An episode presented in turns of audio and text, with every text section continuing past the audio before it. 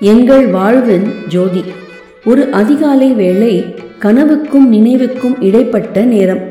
கண்களுக்குள் திடீரென்று ஜெகஜோதி பிரகாசம். பெரிய கூடம் கூடம் முழுவதும் ஐந்து முகங்களும் ஏற்றப்பட்ட குத்து விளக்குகள். திடீரென காஞ்சி மகா பெரியவர்கள் உள்ளே நுழைகிறார்கள். கூடத்தின் நடுவே மிக நேர்த்தியாக பூக்களால் அலங்கரிக்கப்பட்ட தொட்டில் ஒன்று இருக்கிறது. உள்ளே நுழைந்த பெரிவா தொட்டிலை சுற்றி சுற்றி வருகிறார். சட்டென்று குழந்தை போலாகி விடுகிறார். நான் ஓடோடி சென்று அந்த குழந்தையை எடுத்து தொட்டிலிலே போட்டு இதமாக ஆட்டுகிறேன். குழந்தை பூவாக சிரிக்கிறது. பரவசம் பரவசம் உடல் முழுவதும் பரவசம். உவகை பொங்கி ததும்புகிறது. கணவரிடம் இந்த வித்தியாசமான உணர்வை சொல்லி சொல்லி இருவரும் சந்தோஷப்படுகிறோம்.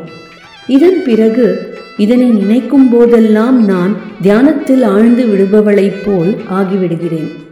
இது நிகழ்ந்து சரியாக பத்து மாதங்களிலே ஆயிரத்தி தொள்ளாயிரத்தி அறுபத்தி நான்கு செப்டம்பர் பத்தாம் தேதி எங்களுக்கு மூன்றாவது மகனாக ஜோதிராமன் பிறக்கிறான். இவன் பிறப்பை பெரியவா எங்களுக்கு முன்கூட்டியே உணர்த்தியது. பரமானந்த அனுபவம் ஜோதிராம் ஜோதிராம் என்று அவனை கூப்பிடும் போதெல்லாம் மீண்டும் மீண்டும் அந்த ஆச்சரிய நிகழ்வும் பெரியவரும் கண்களை நிறைக்கிறார்கள். பத்மஸ்ரீ ஐராவதம் மகாதேவன் ஜானி எங்க சொந்தம். இப்ப அவருக்கு எண்பது வயதாகிறது. அவர் ஒன்பது வயசிலேயே காஞ்சி பெரியவா எதிரிலேயே கவிதை புனைந்தவர்.